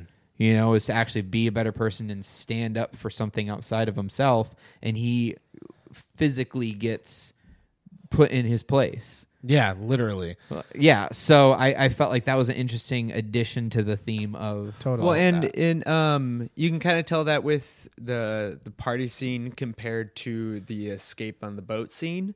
Like he straight up abandons them in that scene Yeah. to go fool around with Yeah. candy and like everything turns into chaos and it like falls apart and then he gets angry with them at like the you're chaos supposed he to be left- at the yeah, yeah. yeah. Ches- he gets p- pissed off at Cheswick. Yeah. Um, and that, but then, and then gets like upset with like at all everyone's like trying to get their fishing lines, but then they're trying to watch with him with candy and everything. But then, like in the end, he's, um, he sits with them and like stays there to Yeah. the end. Yeah. falls asleep ultimately and like gets himself. up. but i mean i don't i don't think i, I don't think that was accidental No, I don't think so either. i think he was like this is where i'm supposed to be and i think he Mm-hmm. let himself fall asleep because he didn't go get um, the woman having sex with billy you know it just he was there where's he gonna go Mm-hmm. canada Yeah. Right. okay No. but even then what you know this is these are his people he Mm-hmm. Yeah. finally has uh, it, that yeah, kind where of he that, feels accepted. the and he look where he doesn't- yeah. smiles at the end At of the that very long end, thing, yeah. I'm like, it's like, this is got the- I something. finally have a unit. I don't know. I feel I I I think You I don't, don't agree think- with that at all. I th- I think it was an accident. a- An accident. I think You think he would have escaped? Yeah, because ultimately, well, he's he's no longer this selfish person. Escape is his only way out because they're not going to let him out, and he's learned that. And so I think, as much as that's true that he has found a unit and everything, I think that's why he's able to stay longer and isn't itchy to leave like in that moment and we are able to see like him serenely just sort of waiting but i don't think he meant to fall asleep and not leave Hmm. What do you I- think he thinks is going to happen? Like, if you just waiting there, like they're gonna morning is gonna come, and those people are fucking gonna come in. And he made the con- And the he didn't seem like I don't freaking thi- out when he woke up. He was just like, oh well. it- yeah. Well, this is what happens I think because he still thought he could leave. I th- still think he could just like, all right. because he had the ace in his back He still, had pocket the, he with the still had keys. the keys and everything. Yeah, I think. interesting. Yeah, I think it's just. I think. Yeah, I, I think he didn't mean to fall as- to fall or, or stay asleep. I think he kind of thought like, oh well, one of the guys will wake me up. Or Well, he Andy says will something wake me too. up. It's not going to take long, right? Yeah, yeah, like yeah, he says yeah, yeah. something along Yeah. those lines. Yeah, so he's just like he knows he's gonna wait, so it's just like take a nap. It, like I think he he felt he wasn't gonna be stuck there. and we've all had those moments too, where we're just like, I'm just going to lay down for a second. I'm not close that my eyes drunk. for a I'm not that second. drunk, and then the a next day second. woken. they're like, Yeah. Well, yeah, because he also, I think it's also too, like, while he's waiting, he does the fatal mistake of, like, oh, my friends are Overdrink, gone. No, may as well have another drink. And another, Yeah, yeah. yeah. and another. And we see the ch- chief fucking downs the Yeah. bottle while Oh, yeah. they're, they're just Fire waiting. And water. so, yeah, I think it was definitely, um, I think it was definitely an accident. Um, but I agree with everything you're saying with why he would stay. Right. I think he did recognize that, and that's and that's why he made the accident because he had these people and he wanted to stay with them. But yeah, but uh, ultimately. They could all leave, and I Yeah. think he would hope. Like he he offers Billy, like come to Canada. I'm Yeah. gonna send you a postcard with my address. This is where I'll be. Come meet me. Mm. But he the his only way out is escape. He can't voluntarily leave. So I think he still would have gone just because he's like I'm not gonna stick around. How Um, many times did that dude escape though? Like he escaped so many times. That is the one thing that when I was watching this movie, I'm like, they need to fire these orderlies, man. Like they are not good at their escape job. every day. You know what I mean? They're not good at their job. But he's also not crazy, and they know it too. So I think that's why they're giving the orderlies leeway. It's like here's the Mm. fucking guy who's just being a dick, and he's you don't think capable- Ratchet was like, watch that fucker. Oh, she was like Oh, when yeah, they're for playing sure. basketball at the start. You see her in the window, like Right. dun dun dun, She's standing there like a villain in Bond movie or some shit. like upstairs. I mean, it wasn't even the same floor. Uh-huh, it was up from above, Yeah, totally. so true. She's like, looking down from the high tower. right. Um. Yeah. Uh, other. wha- okay. The other question I had was: Was it a shock that Cheswick was the one to snap? Because for me, it, in real life. it 'Cause oh, y- that's well, we'll get into trivia, I imagine, but in Ooh, real life, right. he kind of went psycho. yeah. But I felt like for Oh. they the were character, worried about him. Oh shit! I felt it was a perfect one to have spaz out because I wasn't really expecting it to be him that would do the outburst. But I thought the way that they did that was pretty great. He was always kind of, as much as Billy sort Anxious. of, well, as much as Billy sort of becomes like uh, the guy that uh, McMurphy really like takes a shine to, takes under his wing. Like he had Cheswick wrapped around his finger like immediately. Um, Like Cheswick was the only. But he didn't want person- Cheswick to be the one to yell during this. He didn't want that yelling session to happen at- happen at all. Oh, I know. Like that was. It was just. He's that's- yelling about his cigarettes. Is that what you yeah. guys are talking about? Yeah. Mm-hmm. But- your cigarettes or your cigarettes. I think that was- want my cigarette. that was McMurphy sort of Somebody give me a seeing bucket of cigarettes, man. the dark side of his influence, Uh, like gotcha. being, um, It's like I created a monster. yeah, like I've influenced these people to speak their minds, and some of them aren't capable. Like Mm-hmm. Cheswick kind of needs to. I forget.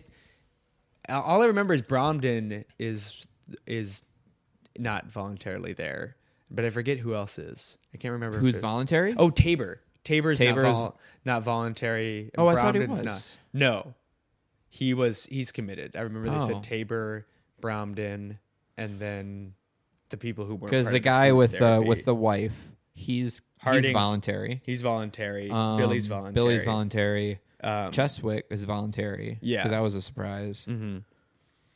But interesting. But I like. DeVito's character. Oh, that I think he was not voluntary. I think he, might was have- committed. I thought he was, and then the guy with the He was pretty crazy. long ass Hit me. beard. Hit me. Yeah, hit me. Hit me. You have twenty. Hit me. But it's All also right, like fuck it. Here, take it. If if they're bust not- it out. It's a queen. you can't just if they're not dangerous too, like sometimes I think people would just be like, we don't like voluntarily put in. So their- do you think the uh, guy from The Hills Have Eyes was he voluntary or No, he was. He was not voluntary. yeah, they just swept his ass up off the street. They're like, "You look weird. Let's take you." Yeah. But no, I think for the most part, the people in the group therapy, yeah, besides, I remember Tabor and, uh, well, Bromden wasn't part of group therapy either. Um, but yeah, I think Yeah, Tabor he was the wasn't. Mm. only person part of group therapy who wasn't voluntary, which is crazy, which is like, Play the game right. Play the game right. Just play. Just was a- play. that was so funny. yeah, yeah, yeah. That was I a good, love I like, that, But though. even that was had the crescendo at the end with him getting everybody wet. Uh huh. You know, all built Every towards scene. that. If you rewatch this movie, watch every scene. It starts and ends in the same type of way. and it's great, Every scene. and it's Um, less obvious about how it's moving the plot along. Uh huh. Totally. I liked um, one of the things my wife and I kind of paid attention to was this is a lot more. It's a long film for one. It's like Yeah. two two ish hours where we're kind of conditioned now to watch ninety minute films or less. Right. Right. um, but also for like nothing really going, going on. Right, but it keeps you so fucking engaged Yeah. throughout the whole entire movie because that two hours went by super fast for my for my wife and I, and we were just like. That was really engaging. And for me as a filmmaker, it's always thinking about, well, what was it about this movie that left me so engaged? Because we don't leave this this space very much. You know? There's maybe ten minutes here, fifteen minutes there that we actually get to leave the the institution but why did it keep me so involved from the start? And I think it's just because they had really rich characters that Yeah, you were that great you were, writing. Yeah, that you were were really plunked into curious this about. world. Yeah, literally. So, um, yeah. No, I loved it. Awesome. I, I agree with all those. Do we points. have I'm just any- gonna- so I'm just going to sit and just, yep. Yeah. yeah, yeah. Do you have any th- more thoughts before we get into some trivia? I have one thought. How the hell did that fucking little cigarette in Doc's pants have him up in arms the way that he was? Like, I felt like he overreacted to Well, he that probably- cigarette. yeah, it probably in was his just a pants. minor burn, and he flipped out because of it. Dude, I'm like, I mean, that he was was, also- gnarly. I think, I don't He's think like, he "Ah!" realized, nobody realized the cigarette was there. Oh, you don't? I thought he knew. No, I he don't think. didn't. any- I Uh-uh. think everybody didn't realize the cigarette was there, so all of a sudden he had this like burning sensation on his leg, not realizing it's the cigarette, and then everybody. It's just sort of like everybody snowballed, and the orderlies freaked out, so he freaked out even more. I just think it's crazy that he Yeah. like was like, ah! like crazy Yeah. where I would have been like, ow, what the fuck is that? Yeah, and that Oh, might be part of motherfuckers. him being unstable know? and not de- dealing with pain like on a child level. Sure. Where when they get a little scratch, you're like, "Mahalo." and then you kiss it, and they're like, "Oh, oh bitter." Much better. Yeah, weirdos. Well, mom's kisses have healing powers. Just know that. That's just science. Duh. I saw that on uh, Neil deGrasse Tyson. Um, I saw on one of his documentaries. Fixes all the boo boos, Damn. but it has to be your own mom. Yeah, it can't be. If anybody it's else's. some other, I don't want your mom's kisses on my boo boos, Noah. those don't those don't help. This could take a whole This is different turn. this is definitely a weird uh, moment in time. All right, so some trivia. Uh, Will Sampson, who played Chief Bromden, was a park ranger in Oregon, and they pretty much cast him because he was the biggest Native American they could find. He's a big dude, somebody man. from the cast like found him like somebody knew him and he was brought in Mm. um i forget who it was but yeah that's what i was i was reading that i didn't know he was a park ranger but yeah somebody like either uh one of the actors or somebody brought him in or brought him to the attention of foreman Interesting. milosh Um. So one thing I was going to bring up, I think maybe another reason the author was pissed is because uh, the character of McMurphy is supposed to be this big burly redheaded guy, and Jack Nicholson is not. uh, lanky, not redheaded guy. Um, but I mean, that said, once again, love the book. I feel like Jack Nicholson brought out exactly that character. yeah, the essence of who that character is. Oh, I think. 100%. I don't know the character from the book, No, but, but I yeah, just I think felt from like- on the yeah. screen you get that. And the script called for McMurphy to leap on a guard and kiss him when he first arrives at the hospital, which is what he does, but the director didn't think the guard's reaction was strong enough, so he told Jack Nicholson to jump on the other guy without the other guy initially knowing. So that's when you get that surprised look on his face, and I guess uh, in some versions you can see him punching Nicholson afterwards. that's hilarious. well they were saying like a lot of the group therapy was a mix of rehearsal and improv and people being in and out of character like yeah, they, it says many of the actors stayed in character even when the cameras weren't rolling.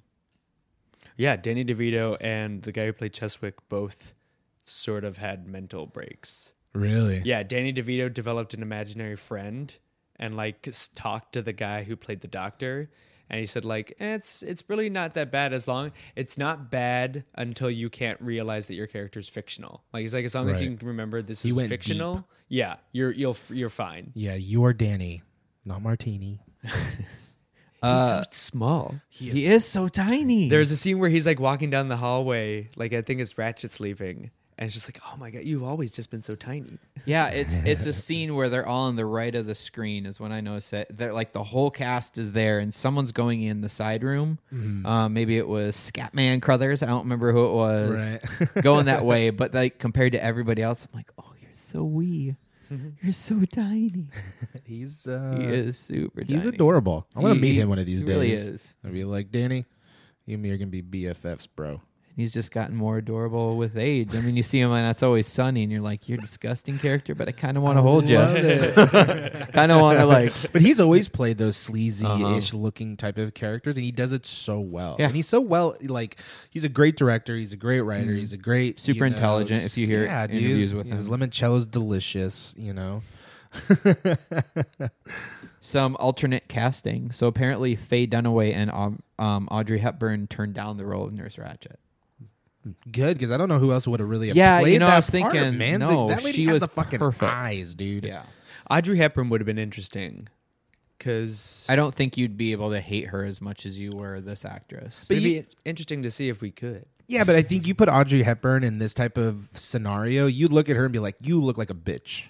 Like right away, you write her off as looking like a bitch because she's usually so done up and you know yada yada.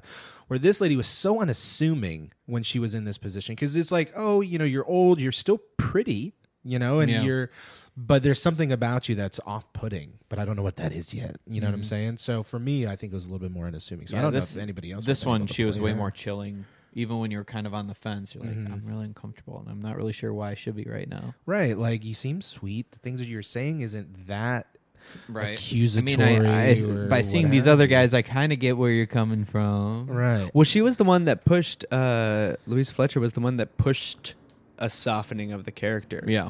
F- Foreman wanted to really make her a personification of evil. I think it was like a direct quote, like personification of evil is how he described that character, and she was just like, no, like, like really kind of inspired him to allow it to be more a softer performance. Right. It's more subtle, but it's more eerie that way. Yeah. Yeah, because when she's a personification of evil, it's just she's just something. Right. And this is real human evil. Well, it makes sense for her to play it that way because it is the type of movie, at least in my opinion, that you watch and you can be on the side of on her end if you really want to. And If Sure. you look at it that way. Yeah, you could see him And as you like can be well, on the side he of the was other end, too. Mm-hmm. Super chaotic, and I mean, what are you gonna do? Yeah, like she's developed this, uh, you know, this armor when she comes into work. You know, we only see her come in and out. We never see her ever outside, though. You know what I mean? We, Yeah. and it's that one hallway, that single connection, that single door. That's why they. It's really interesting because when she comes in, they have that red light every single time in that hallway scene when she comes down, right? So for me, yeah, dun dun dun. Um, but for me, it, you can go on either end of this whole this whole thing. And I Yeah. think she she played both ends extremely well. Well, I think she also understands these people as much as McMurphy understands like their need to be free. She understands the bad parts of them. I mean, that's Right, obviously why how they she- shouldn't be in society. Yeah, yeah. And so it is you can definitely sort of see that she has a a deeper understanding of who these people are and understands them more fully even if it is coming from a cynical darker place than McMurphy. She understands like the darkness of them and he sort of understands the the goodness that they're capable of. right. Because But- she's treating she's treating the issues, and he's looking past those things. Yeah. that makes sense. So on the the male act or for the RP character, there were three potential actors. We had Kirk Douglas, who when he bought the rights ten years previously, he saw himself as a starring role, but by ten years later, he just figured he was too old. Yeah, I was about to say, "Lol, there, buddy." Yeah. no, so- he tried. He, m- hi- Michael Douglas had to kind of tell him you're too old. Yeah. Oh, Like yeah? he kind of That's had funny. to. He wasn't fully there. He he kind of had. He still thought he can kind of pull it off. He's also 20 years older than Nicol, uh, Mm. Yeah. Nicholson. Yeah. So it's just like yipes. Yeah. 58 year old man playing a 38 year old. Yeah. he could do it. Yeah. Uh, the director wanted Burt Reynolds, and uh, an offer was out for James Caan. Well, this is Interesting. also like Deliverance Burt Reynolds before he sort of went away. So uh, I Burt Before Reynolds Smokey and the Bandit. Yeah, yeah. Reynolds, That's before he sort of went. before he sort of lost. his edge. Yeah, I mean, that, I think it could have been interesting, considering like he could play like.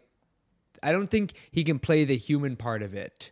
I don't think he can play the softer sides of it. I think he can play. He can play just as hard as Nicholson, at least at th- at But not this the age. um, but not- affectionate moments. yeah, it would be, it'd be different. It'd be different. But I don't Yeah, I agree. know how soft Burt Reynolds would be in this situation. Same thing with James Caan for me when I think I was of gonna James say Caan, James Con. I, I think he would have done a decent job though, because he has that antagonistic Yeah. type of personality in his. Well, films. and he kind of was back in the day connected with some mob people. So- um, so he kind of had that I don't give a fuck type of mentality, but it would have been a very different performance. persona. Sure, but I don't know if he'd get to the point of being very affectionate. I've never really seen him like that in any movie. not even Elf. I thought he. I feel like if if he went back in time, one of the things he would have done is gone back and taken that movie seriously because it definitely his performance in that movie. I, it was one of my favorite Christmas movies. I watch it every year. Um, it's just amazing. It makes me feel good. the The yellow ones don't stop. Um, but but no, but I feel like in that movie he didn't realize that it was going to be this big thing because the Right. movie is definitely people still love it and i think he thought it was just another paycheck role like christmas with the clanks or four christmases Right. i don't think he realized that it would how they would have presented the film as this heartwarming so i feel like he just like phoned it in Yeah, but my point though is so no he was not sympathetic to his young son oh hey don't don't don't talk to my son like that that's the best you can do jimmy can we do another take He's- no, no, please no, no, no, no, no. that's what he does in that, right? He goes, Yeah. no, no, no, no, you know, why don't why don't you Don't, not uh, don't, why don't uh, you not talk to my son like that? Okay, that's what he does. as in his mind Uh, he's like shit what's the line yeah. Uh, But anyway, so I'm I'm not I'm not down with the James Caan version of this. Jack Nicholson, it definitely was him to a T. Yeah, almost to a fault, where it's Yeah. like this is how he plays everything from here on out. That's kind of true almost. Yeah. It- well, it's almost it, it's so yeah. It sort of is like his rebel without a cause sort of thing, like the defining, like it's the it's the vehicle for that persona of who Jack Nicholson is. Like this is the vehicle. This is to- him saying like this movie's going to put me on the map forever. Yeah. Because even took a smaller paycheck t- for the role, and he got some of the back end, which it ended up making 120 million. So I'd say that was a good good good Cost decision. three million to make. yeah. That's, a sh- that's crazy. So that's 1975 and 76 money. I was reading that like a lot of money. in Sweden, it's like beloved. It ran for like Like eleven eight- years, yeah, something like that, Like yeah, it like was a in decade. regular rotation At for a like theater. Uh-huh. over a decade. uh, What? in Sweden. They like What what was was this it? movie? Yeah, till the eighties. I don't know, but they just Yeah. like it was like kept it- 76 to 87 or something. Yeah, I wonder why. I wonder why they loved it so I know, much. right? It's If anybody listening to this, message Yeah, us. We're so curious. Swedish people, please let Please us know, let us know what why. you love about Why? it. We love it too, but for ten years in the theater, Shit. damn. All right, so let's. Are we ready to go to uh, our remake? Yeah, we could do List? that. Yeah, I think so. Trevor, you want to start this bitch up? um, I do, I mean, this was hard. I Dude, I yeah, agree it was with super you. hard. I mean, obviously Bromden can't be cast because who are you going to put? Adam Beach? There's no like, there's no giant. I got one guy, but we'll get to Um, that one. Um, yeah, I just, I mean, I just put Franco as McMurphy. That's the only person I can come That up crossed with. my I can that see that. crossed my mind. Yeah. Um, yeah, it would be a quieter role. It would be a different sort of delinquent. But I think I, I'd want to see what Franco could do with this. Um, of course, I'm talking about Dave Franco. oh, of course. Uh, I would rather have. I'm. I would rather have Dave Franco. Yeah, no, I. I, Um, but yeah, everybody else, Dave's I don't know. It's just so hard. Um, Do you have any other than that? No, it's just James Franco. right. Ratchet, I, I just couldn't think of anybody, but I don't I don't think she's not unrecastable. Right, right. Like everybody else, all the patients and everybody, I feel like th- those are the people. Maybe Billy too. Um but yeah, I just James Franco was the only person I could really think of for Fair enough. doing this. So. They're the whole cast of uh, This Is the End Yeah, into this movie. That'd be kind of funny. Gary. Um, okay, so it's gonna sound off the wall, but Jake Gyllenhaal, I think, can pull off. You can pull off anything. That's not off the wall. That's accurate. Okay, like, I think Jake Gyllenhaal could come at the come at this with the sincerity, but yet have the the angst enough to to pull off this guy's character. Um, I could see that totally. right? Um, he kind of fits He's that a persona. chameleon. La- Yeah, literally. Um, and he could coast underneath the wire. He could probably play it a couple different ways too, you know, in certain scenarios. So I'm like, Jake Gyllenhaal, I think could play that part pretty decently. Um, as it comes to um, m- uh, the Ratchet. This was a tough one because I was like, "Ugh, who the hell? But I was thinking like Elizabeth Banks could potentially For play, sure, I could see that. right? Because Yep. she's pretty enough, but yet she has the eyes that I She's think- pleasant, but she could kind of have the shark eye thing going. on. Exactly right, um, because That's you a good see her a choice. couple of times in other movies where she's just very stern in what she wants, and she gets that look across. So I was like, eh, I think I could see, I can see that for sure. Um, but the guy Adam Beach was the guy that I was thinking for for that guy. Put him on stilts or some shit like that. I think he could play it off. You know what I mean? Um, but as a director directing this movie, I think rest in peace, but Sidney Lumet would have killed this movie.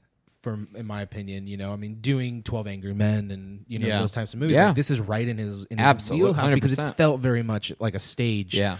performance. Um, but because rest in peace, um, I think for me, Alexander Payne would have done a really great job I could see that too. with with directing something like this. That'd be interesting. There's certain um, mirror moments in uh, Nebraska. Oh yeah, Nebraska, yeah, and about Schmidt, by the way. Yeah. there's a lot. Well, of it's funny. different Uh, ones there. Will Forte was somebody who I thought could possibly fill a role as one of the patients. Yeah. I could Oh for yeah, sure. totally, Uh, totally. Yeah, yeah. I think yeah. So it's funny. He'd you bring actually up- be a good Tabor, I think. Yeah, but just somebody. uh, Yeah, like he. There's a sweetness to him, but Yeah. he can definitely play uh, completely unhinged. Oh, totally.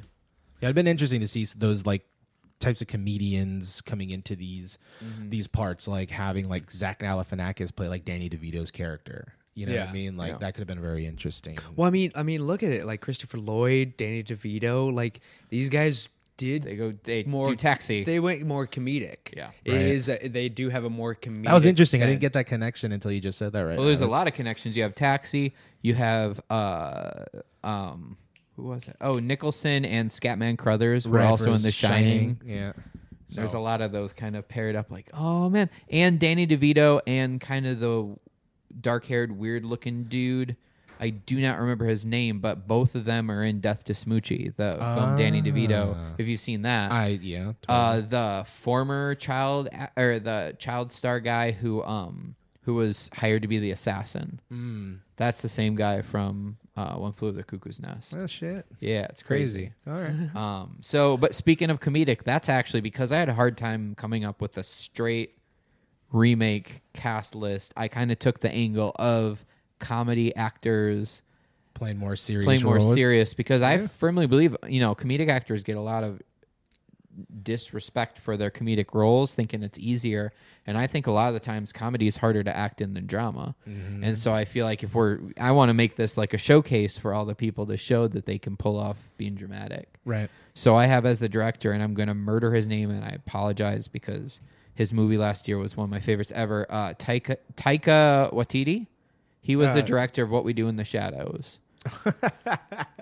That's interesting. That's and w- He's an gonna be amazing directing movie. the He's gonna be next directing Thor. Third Thor. And after watching what we knew do in the shadows, which I had never even heard of until this guy was announced as the director of the Third Thor. Uh-huh. So I'm like, what in the hell? It's so a I go weird back and watch movie, it. but It's, it's amazing, funny as hell. And they're making Yeah. a spin-off called Werewolves.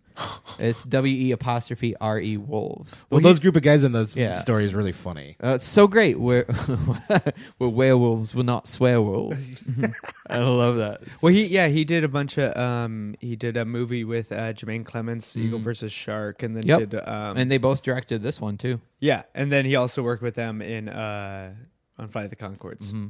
So but I, th- I I have him, him as the director. I think that'd be interesting. For RP, I have Alan Tudyk, which uh, from Firefly, he was also in Tucker and Dale versus Evil. Interesting. Yeah, I think that that would be fun. Um, he's the E producer in Knocked Up. Right, right, right, right, right. That's an interesting casting choice. I Yeah. think. Why? Yeah. Why him? Uh, cause I mean, I, I I've seen, I've seen a range on that guy. I mean, I definitely, you know, he's kind of people think of him for Firefly, and that's kind of where people get him. But I mean, he's done a lot of different stuff. The tough part, though, if you're casting that guy, I don't know if he brings the type of persona needed to carry that character for a Yeah, whole I don't know. movie. Right. I would just like to see his take because I think it'd be completely different. But I'm kind of, kind of digging it. Mm-hmm.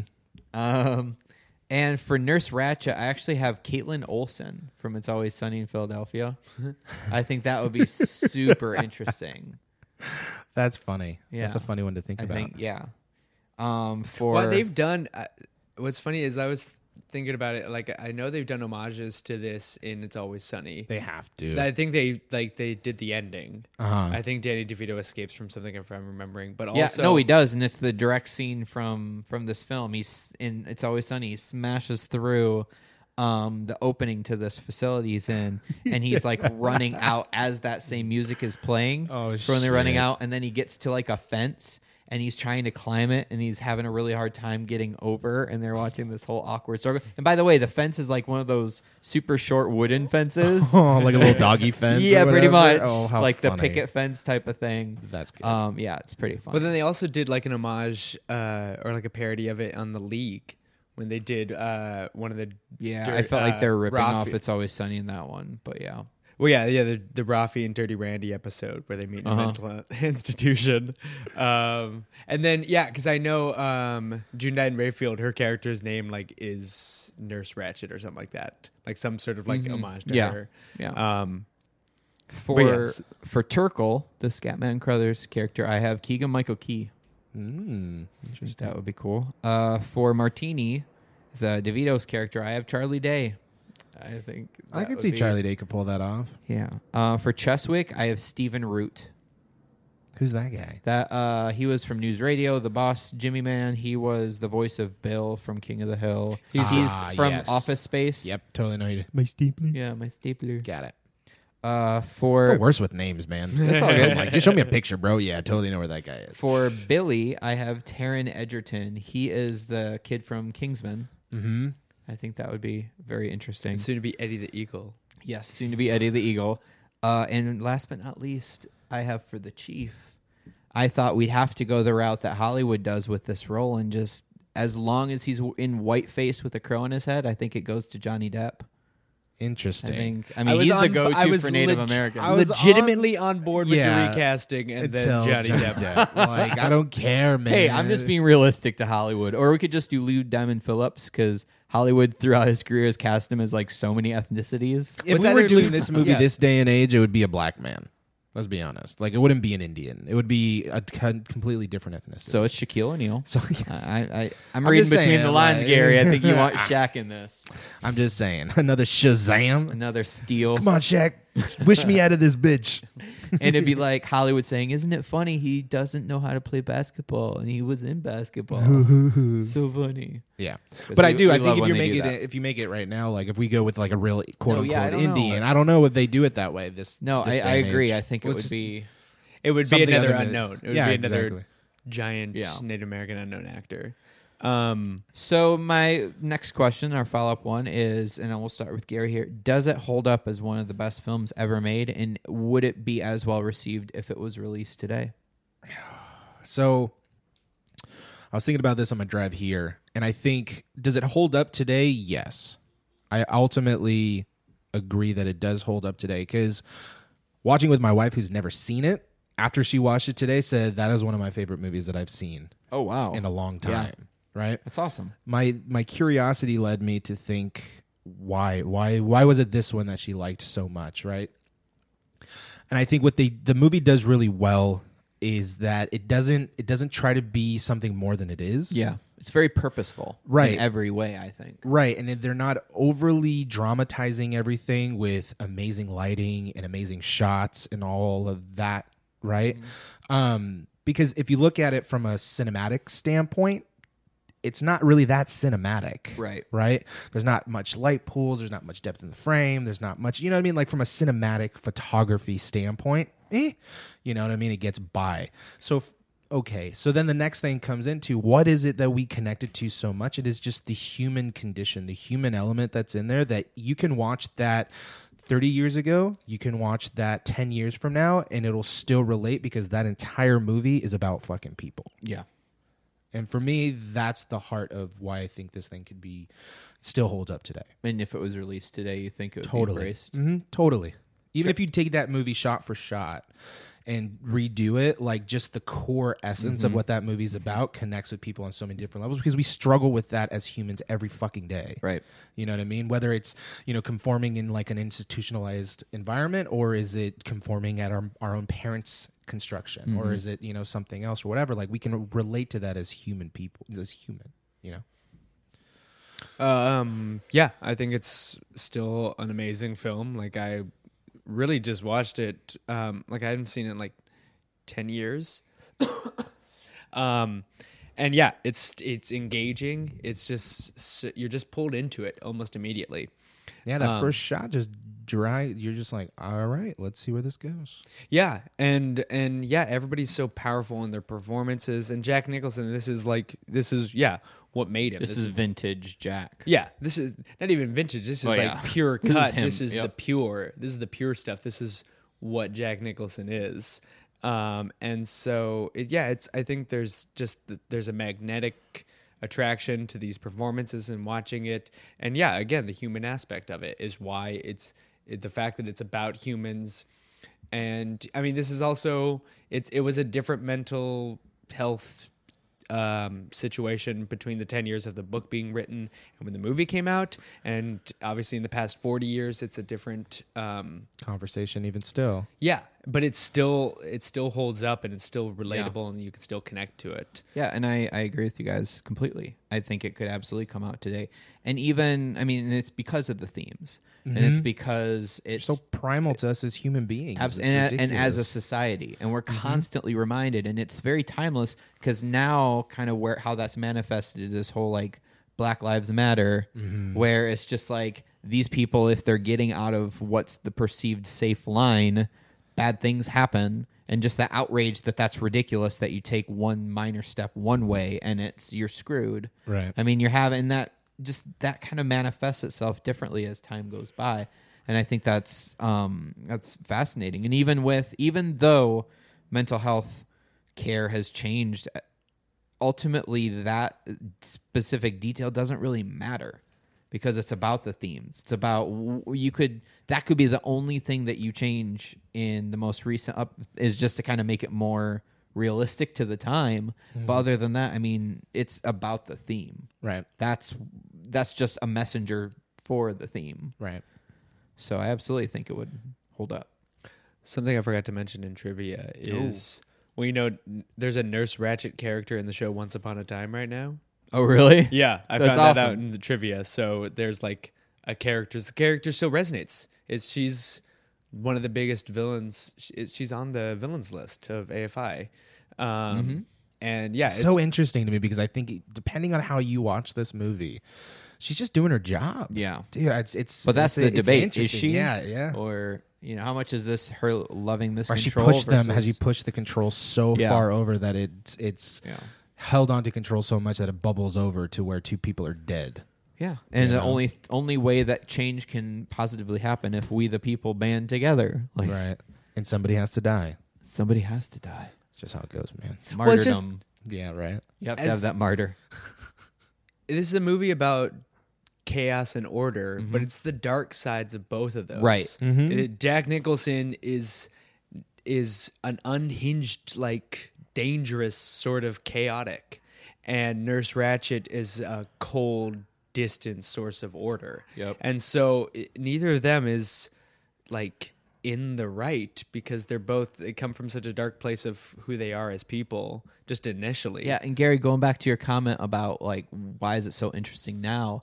I think part of that is the fact that how it's staged and edited, y- it's not so on the nose with what what your opinion needs to be. Right. It's kind of like, look, here's the situation. Just watch it for the situation. And that's one thing that that and my I wife think and that's I were why talking it's so- about. still so powerful. well, because they did what I think they don't make movies like this. And my wife kind of brought this up to my attention, which I really really loved, which is she was like, "You don't get to watch movies where they let you think." no, they tell you Like what they're you're telling supposed you to what you're think. supposed to think, who your character is, who's the villain, who's the hero. This is ex- you know by the fucking book. Yeah. where this movie comes in and it allows you to take a moment of, um, of your own moral Sure, like kind of You know- makes you think like where do you, where do you align with? Totally, because some people, I promise you, will align with Sure. Jack Nicholson's type of character, and some people will align over with Ratchet's characters. Like she's just trying to keep order or Uh-huh. whatever. And it, it, it, it's one of those movies at the very end. You're like, yes, uh, tragic things happen toward the very end, but then at the same time, you're like, well, did it have to happen like yeah, that? I mean everything where did it seemed to be fine, and everyone was alive before Jack came into the picture. Right. So for me, that's really interesting Yeah. just to see a movie that allows us to think. And they Right. don't fucking make And movies I think that's like that why anymore, it holds up man. so Oh, well. Right. Because you can watch this. It's timeless it's, for me Uh-huh. at some point because you can, again, you can watch this 50 years from now. You can watch it 50 years ago. And it's just one of those movies. I know it wasn't 50 years ago, but you watch this movie and you're just kind of like, because of the human condition, because of the institutionalization that at least our culture has kind of enveloped themselves around, dude, it makes sense because Mm-hmm. Yeah. people question that shit all the time, Yeah, absolutely. whether it's vocal or internalized, Mm-hmm. you know, whatever. All right, do we have any any final thoughts? I think we did it, you guys. Shit, man. Anything Yeah, else? like we did it. Now I question my own moral stance on everything. I'm like, fuck. Yeah, I don't know. I don't know. After man. this I one. don't even know myself. um, Get all back right. in line. so for our next show, the movie we're going to be doing is Annie Hall. Annie Hall. Annie Hall, oh, nice. All right. Annie Hall. I'm in. I've Sounds never fun. seen that before, so I'm really excited. I actually haven't either. I've seen a lot of his more recent stuff, but not that one. Yeah, I'm excited. It's um Who's the director?